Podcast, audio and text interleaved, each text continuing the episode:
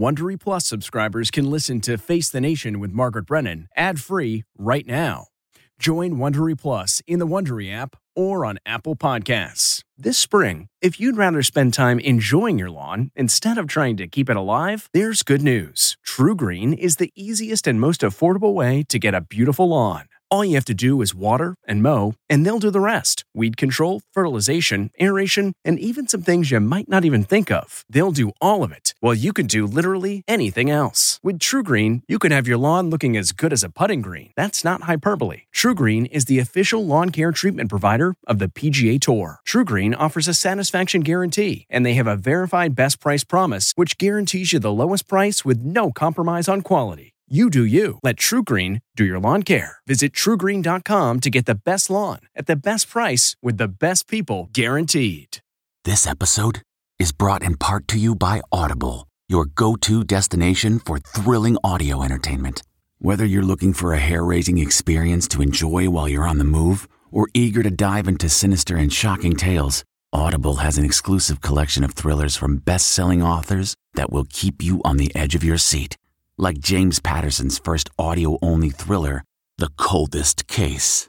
Experience stories like never before, where every chilling detail is brought to life by captivating sound design.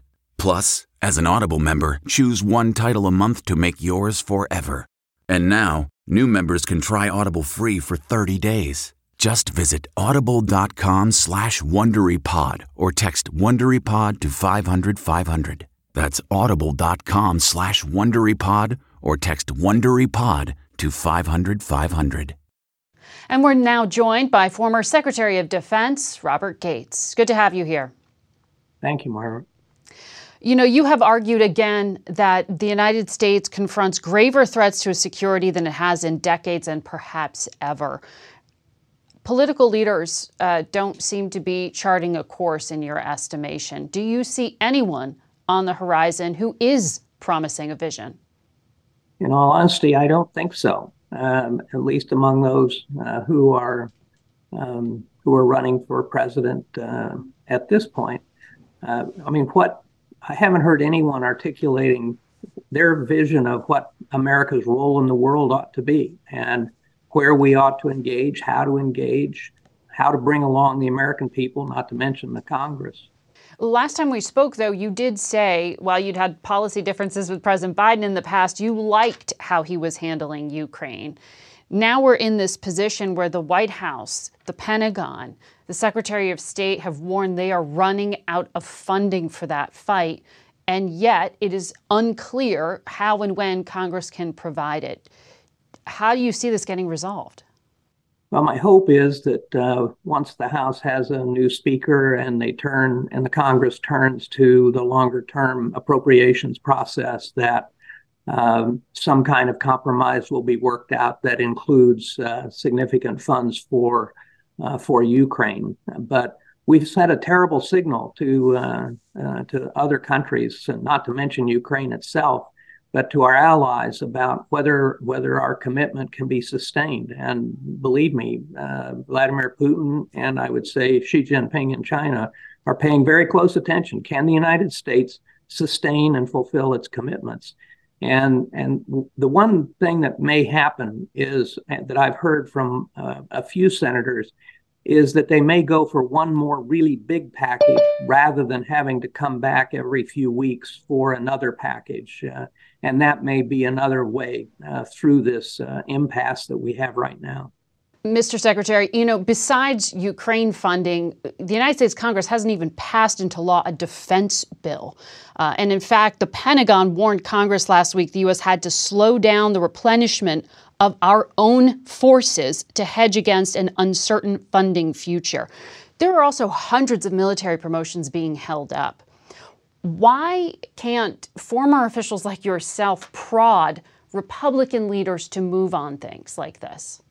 Well, I don't know what it would take to uh, uh, to prod them to act. The fact is that uh, the Congress has not passed a an appropriations bill for the Defense Department before the beginning of the fiscal year since 2010. And of course, the hold on senior promotions is really without precedent.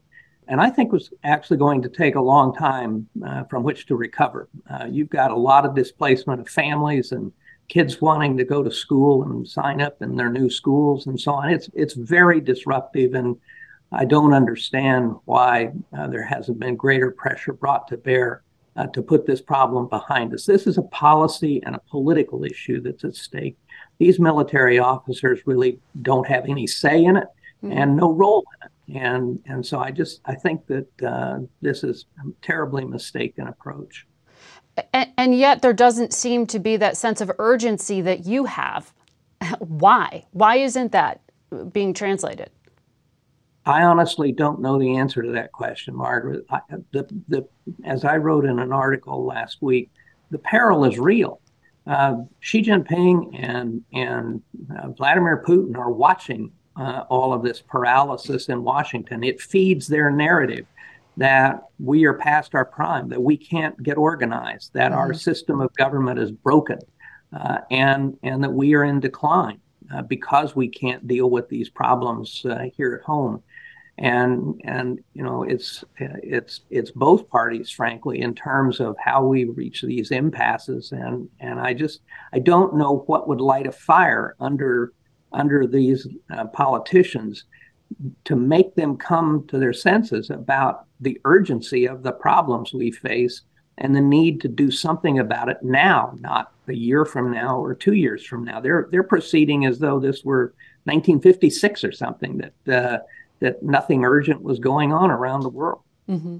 Well, it occurs to me that that November 17th funding deadline um, where the, the government will possibly have to shut down again, um, happens to coincide with a potential visit by Xi Jinping of China to U.S. soil. America's chief adversary would be meeting with President Biden in the midst of our Congress being in shutdown. Can, can you give us a sense of what signal that sends to America's adversaries? Well, I think Xi Jinping's first question, probably unspoken, is so how how's it going, President Biden? uh, because it sends the signal again, as as I was just saying, that under that underpins their view that we're in decline. We can't get anything done. We're we're paralyzed. But eh, I mean, you've said again and again in the years that we've spoken to you that you think polarization is the biggest threat with to our country and our democracy. So, you know, uh, within the Republican Party right now, there's this civil war, as you say. The parties also aren't working in a bipartisan way. How do we break through this at a moment that you're describing as incredibly dangerous? It starts with leadership um, both leadership in the Congress and leadership in the White House. President Biden says the right things about wanting to do bipartisan deals, about reaching out to the other side, and so on. Uh, but then there are actions taken that exacerbate the problem. And, and I would say the leaders of both parties in both houses of Congress bear a lot of responsibility for this. And I mean, the whole point of leadership is to be able to move things along. And I realize the destructive nature of the obstructionism in uh, on the Republican side in in the House. But this is a matter for the leadership uh, to resolve. And and how how can you elect a speaker who who can't who can't lead? Uh, this is this is a huge problem, not just for the Republicans and for the House of Representatives, but for the country. Angie's list is now Angi, and we've heard a lot of theories about why. I thought it was an eco move. Fewer words, less paper. No, it was so you could say it faster. No, it's to be more iconic. Must be a tech thing. But those aren't quite right. It's because now you can compare upfront prices, book a service instantly, and even get your project handled from start to finish. Sounds easy. It is, and it makes us so much more than just a list. Get started at Angi.com. That's A N G I, or download the app today. Okay, it's time to commit. 2024 is the year for prioritizing yourself. Begin your new smile journey with Byte, and you could start seeing results in just two to three weeks. Just order your at home impression kit today for only $14.95 at Byte.com. Byte clear liners are doctor directed and delivered to your door. Treatment costs thousands less than braces, plus, they offer financing options, accept eligible insurance, and you could pay with your HSA, FSA. Get 80% off your impression kit when you use code WONDERY at Byte.com. That's B-Y-T-E Byte.com. Start your confidence journey today with Byte. Well, there are two declared candidates Jim Jordan, uh, who has said he, he doesn't necessarily support aid to Ukraine, and Steve Scalise, who, who, as a congressman, has voted for it. So, I mean, is this choice really going to come down to that kind of framing here? Um, is there a way around it? I, how how they how they resolve this uh, uh, this race to uh, to become speaker, I think, uh, is a mystery at this point, probably to them as well, in terms of how they get to a majority. Um, I think a lot of things will be said in the course of that um, debate that uh, people may have to walk back after the decision is made, um, and and that's part of the problem. People say things in these campaigns, and then they're held to account to them. Um, that's one of the things that uh, undermined, I think, Speaker McCarthy. Mm-hmm. But but I think you know how they resolve this uh, and and what position can the House make a decision on anything, uh, given given the divisions in the Republican on the Republican side in particular.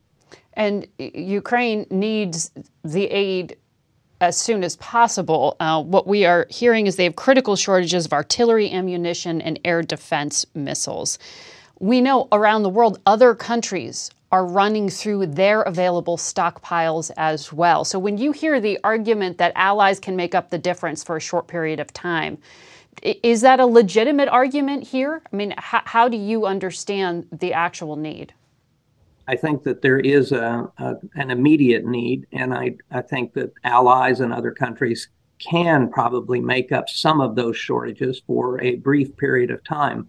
But what's most important to Ukraine, right along with the artillery shells and ammunition and missiles and so on, is, is the confidence that the support of the democracies in the West, led by the United States, will be there for them, as the president has said, for as long as it takes. Now, you know, we don't, there is a real risk of a long term stalemate in this conflict, at which point pressures will grow on every side in Europe as well as here for some kind of a negotiated deal. But mm-hmm. for the mm-hmm. next number of months, what the Ukrainians need, as much as the ammunition, is the confidence that, that our support will remain steadfast.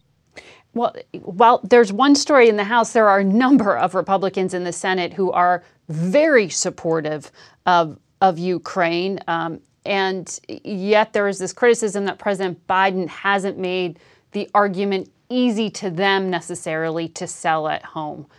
If President Biden is to make this major policy speech that he says he's going to make, what's the selling argument here? What does he need to persuade people? The fundamental lesson is the importance of America continuing to accept its global leadership responsibilities.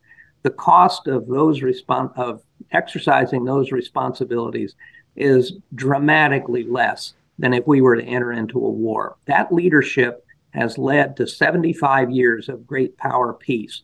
That's the first time in centuries that has happened. That's our military, the institution, international institutions we helped design, uh, our own system for that matter. And so, uh, what is really critical is the message that that it's in America's long-term interest, that it's our vital interest to exercise that leadership because all these things internationally are connected. I mean, as, as I've written, is it's naive to believe that Putin's success in Ukraine would not embolden Xi Jinping to act against Taiwan. Those who say we ought not be paying attention to Ukraine, but ought to be paying attention to Taiwan, don't understand that they are connected, and and that these leaders, uh, Xi Jinping and Vladimir Putin, are are working together. And and if we don't understand that interconnectedness and how these events abroad affect our interests, then we're in real trouble. And that's the message that our leaders have not made. And, and frankly, it's not just one speech in the Oval Office, uh, from the Oval Office. That's important, obviously. But as Franklin Roosevelt said, the most important responsibility of a leader is to educate. And it's the role of, the, of not just the president, but leaders in Congress to help American people understand why this engagement is, is inexpensive in the long term in terms of protecting our interests and a lot less expensive than a war with either Russia or China. Mm-hmm. And lastly, uh, Mr. Secretary, we overuse the word unprecedented, but we haven't seen this play out in the US Congress before. How do you understand the moment that we are in right now? I think it's a very dangerous moment uh, and because the whole world is watching this. It's not just like this is an in-house uh, struggle that that doesn't matter. The question is, from the, for the rest of the world, what role is the United States going to play in the rest in the rest of the world?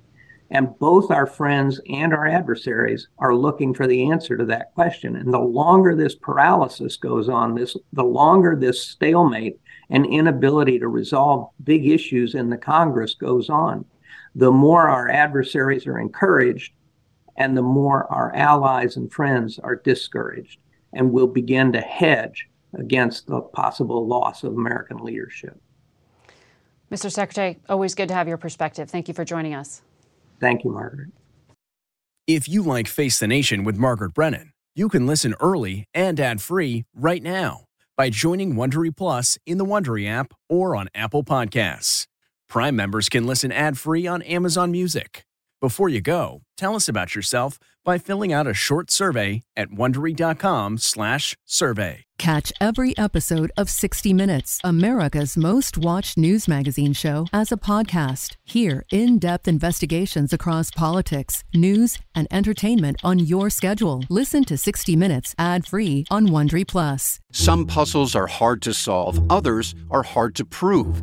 Listen to Blood is Thicker: The Hargan Family Killings wherever you get your podcasts. Access episodes early and ad-free with 48 Hours Plus on Apple Podcasts.